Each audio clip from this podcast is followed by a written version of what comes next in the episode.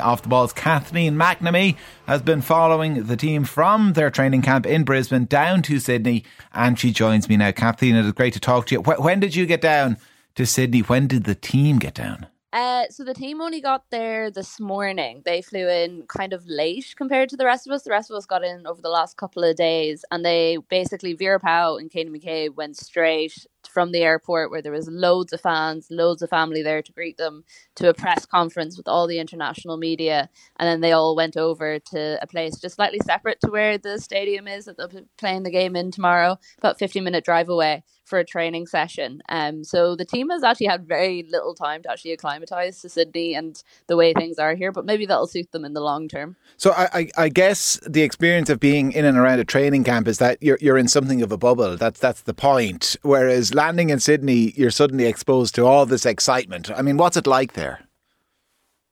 It's a really nice buzz around Sydney, I have to say. Like I've been in Brisbane since Sunday week and when you're there it almost felt like you forgot the tournament was happening, even though it's actually hosting games. There very much is a more of a low key vibe. Whereas the minute I flew into Sydney, there was like posters everywhere. You could spot an Irish person an absolute mile away. I think like one of the first things I saw when I landed was a group of girls all wearing Galway jerseys and I was like, aha, the Irish have landed. Um, so definitely a lot more of a vibe here. And even when the team landed today, like a lot of their family who hadn't gone to Brisbane were all there waiting for them, plus all the crew of Irish fans who went to the airport to greet them. And there was definitely way more of a hype. So it's going to be interesting to see how they deal with it. I was lucky enough to get into the stadium today for like a little bit of a look around and like it is massive. Like I don't know if many of your listeners remember, say, like the first time they ever walked out into Croke Park, and you even as a fan, you get that kind of whoa moment. That's how it felt walking into the stadium today. You know, it's an eighty thousand plus capacity stadium. It's already sold out. Going to be a massive crew of Irish people there, besides the people who are flying in. There's already so many people based in Australia who've b- bought tickets. So, like, I think the crowd's going to be pretty split between the two crowds were just going to be really, really entertaining. Um, but yeah, the the team are going to have an interesting time adjusting to all that. They did have a little bit of an opportunity this evening to have a walk around the mm. stadium while it was all quiet and see how they felt. So yeah, I'll be curious to see because none of them have ever played in front of a crowd like this. Like Katie McCabe would be the closest playing in front of sixty thousand at the Emirates in the Champions League semi final this year, but the majority of them have probably played in front of max 20, 30,000. Wow, that's cool. It just, uh, even the way you describe it, it sounds incredible. I'm getting uh, excited, uh, even more excited. Uh, what, what had Vera Pauw and Katie McCabe to say at the press conference in terms of, you know, preparations, kind of injury recovery for some of the players? Yeah, well, so the big news out of the press conference was that Denise O'Sullivan is fit and is definitely going to play tomorrow. Uh, it was the first question that was asked, and the question wasn't even finished when Vera Pauw was jumping in and being like, nope, she's fine, she's playing. And I feel like a nation probably let out a sigh of relief at that moment, knowing that Denise O'Sullivan was going to be okay. Besides that, there wasn't actually all that much. It was a really, really short press conference. It was only about 12 minutes, which is like quite short for these sort of things. Um, Katie was talking a lot about, you know, where she's from in Kilnamanagh and the fact that they're having viewing parties out there and just really encouraging anyone who doesn't already have something set up, whether you're in work tomorrow or you're just looking for something to do, to try and seek out some way to watch the game because it is going to be incredible. I know a lot of people at home probably wouldn't have watched the Australia France game that happened last week, but that was a 50,000 crowd and it was absolutely insane. The atmosphere was electric and it's only going to be 10 times better tomorrow night. And like, this is a little piece of history that we're seeing happening right in front of our eyes. So, whatever you're doing, 11 o'clock tomorrow, make sure you're tuned in and make sure you're watching these girls because no matter how the tournament goes, they're absolutely complete role models and such a brilliant, brilliant bunch of girls. And what, what uh, are the expectations on the pitch for tomorrow evening? Um, it it depends on who you talk to and how much of the green glasses that they have on from my perspective, I do think that Australia probably will have the upper hand on us. Um, they're peaking at exactly the right time. They have really honed into the atmosphere and the build up and been able to take that and use that to their advantage. I think it will be close, but I think they may just edge us out on this particular game. But I do think that we do have a lot of opportunities in the other two games to make our mark, get a result. And, you know, if it all goes well, we could be looking at a quarter final against England out the other side of this group stage, which would be pretty sweet for our first ever World Cup. Yeah, well, listen, uh, we will touch base again uh, many times over the coming days. There is huge excitement here, so it's great to hear that there's such excitement as well and such buzz uh, in Sydney. Uh, Kathleen McNamee uh, from Off the Ball and the uh, COYGIG podcast as well. Kathleen, an absolute pleasure. Listen, thanks a million. Thanks, guys. Neil O'Riordan is with me now. Neil is the chief sports writer with the Irish Sun. and Neil, I'm sure, much like Kathleen and lots of other people, you're excited for the game tomorrow and for things to get underway, though you think that maybe more could be done from some of our supermarket chains in particular to get behind the team. Is that right? Yeah, I was just a little surprised yesterday. Um, I went to try and pick up some stuff for my kids. Uh, they're going to watch. My, well, my daughter's going to be watch match with her with her teammates, and uh, just went along to see, you know, through four different supermarkets to see what I might be able to pick up. With a bit of paraphernalia and bar the tournament balls, which were on sale in Aldi, and a couple of well hidden uh, generic tops and Dunnes stores. There's just nothing, nothing really to let you know the World Cup was on, or no merchandise um, available, no, no kind of match specials that you might get around another major sporting occasion, which I was surprised by. Um, and what what do you think that is born of? Just kind of supply and demand, and, and, and the supermarkets just being ruthless about it. Uh, well, I think it's kind of easy to say that, but like I think you, you kind of look at how the sport has grown and how different sports have grown, and you say the demand's not there, but actually, if you make the conditions right for it, the demand is there. Um, when I kind of tweeted about it yesterday, somebody replied that the Moore Street traders have um, the merchandise there, then they're nobody's fools. Like they're not, they're not um, ordering stuff in which they can't shift.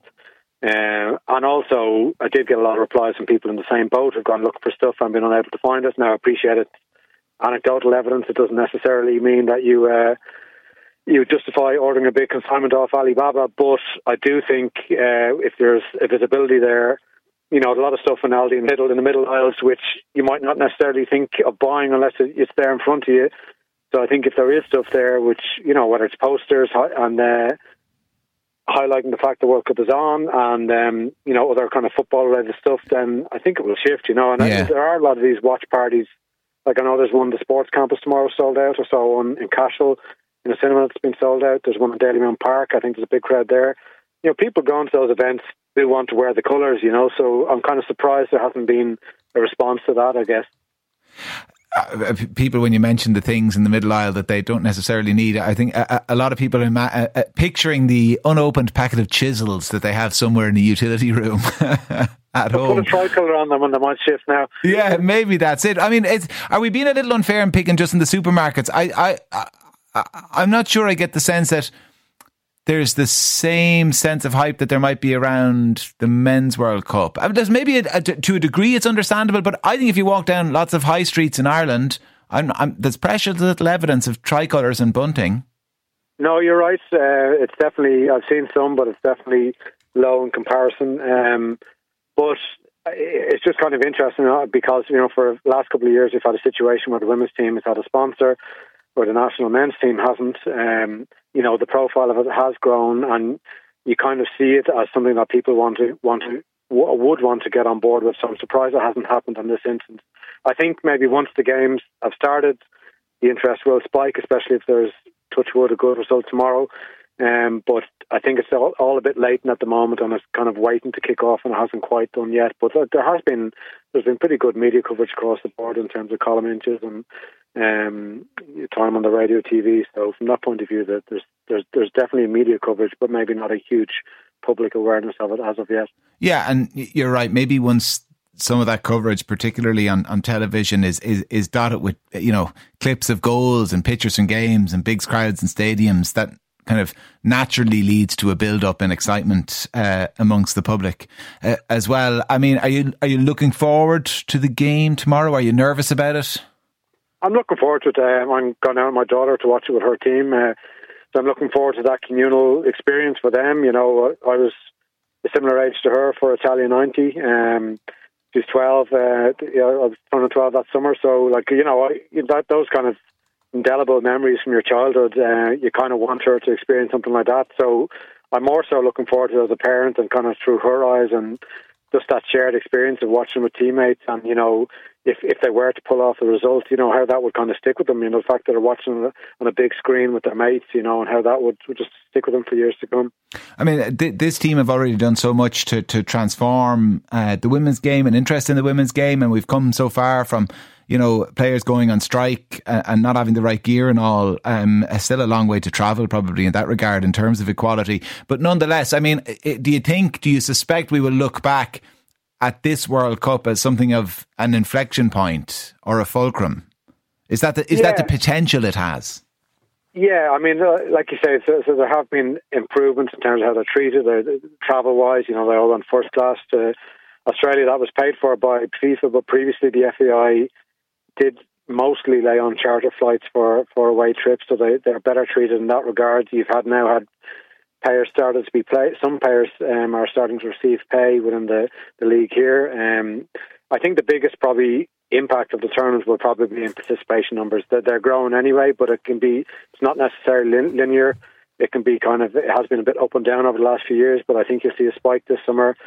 And obviously, the you know the the bigger the participation numbers, the greater the demand there are for pitches, whatever else. And with that way the numbers, you have more players playing, you're more likely to produce better players.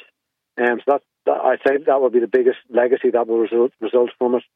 All right. Well, listen, uh, Neil, I hope you enjoy it uh, and I hope the family enjoys it and I hope everybody listening is looking forward to and will enjoy as well at the game tomorrow. We are going to have uh, reviews of it, of course, as you'd imagine, uh, when we're on air here at four o'clock. We'll touch base with Kathleen as well and Sydney and hopefully we'll be able to hear as well from uh, some of the players uh, involved. And Neil O'Riordan is chief sports writer with the Irish Sun. Uh, Ger in Kilcullen says, I don't know why you're surprised at the lack of interest. Women don't have the same interest in sport as men. Well, so says uh, Men are allowed to be interested in women's sport, I guess, Ger, as well. Might be uh, uh, another point somebody could make. I don't think the viewing figures for the ladies will be anything to write home about, unfortunately, uh, says somebody else. And this listener says, I'm a woman in my 50s and I have numerous football jerseys and I wear them every day. So excited for the World Cup tomorrow. Come on, you girls in green. We're actually going to be talking a little bit later this hour to Colm Boohig uh, from Off the Ball about wearing jerseys and whether people wear jerseys or should wear jerseys, football jerseys, GAA jerseys, sports jerseys in general,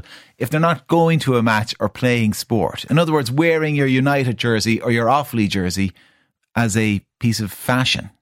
087 1400 106. Let me know. Uh, in the meantime, what do you think? Maybe let me know as well if you have plans, what you're going to do to watch the women uh, tomorrow uh, in opposition to Australia uh, in their opening game of the World Cup before 80,000 people. The way Kathleen describes it, it does sound very exciting. I'm looking forward to it. 11 o'clock uh, tomorrow morning.